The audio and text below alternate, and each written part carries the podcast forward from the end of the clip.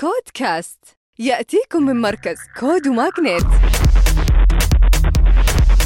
مع طارق الجاسر. وحياكم الله في نشرتنا الأسبوعية.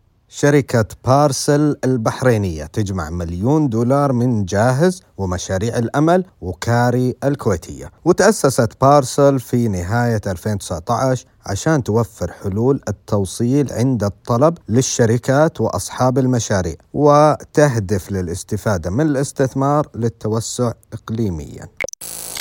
أما شركة Planet 42 International لتأجير السيارات المستعملة تتلقى تمويلا بقيمة 100 مليون دولار. وتأسست Planet 42 في جنوب إفريقيا عام 2017 ويقدمون خدمات تأجير السيارات المستعملة المنتهية بالتمليك على أساس باقات اشتراكية.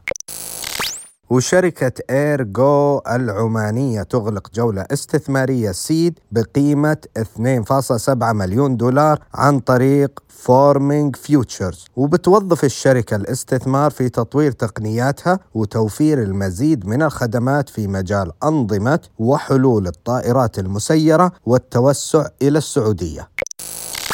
وتطبيق طلباتكم يغلق أولى جولاته الاستثمارية بقيادة لون ستوديو وتأسس طلباتكم في الرياض في عام 2022 ويوفر عبر التطبيق خدمات التوصيل من المتاجر للمستخدمين من نفس الحي.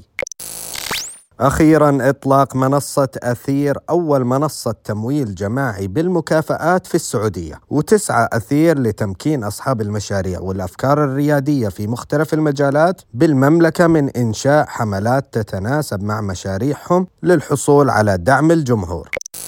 ختاما تذكروا أن الابتكار هو أصل الريادة. كود كاست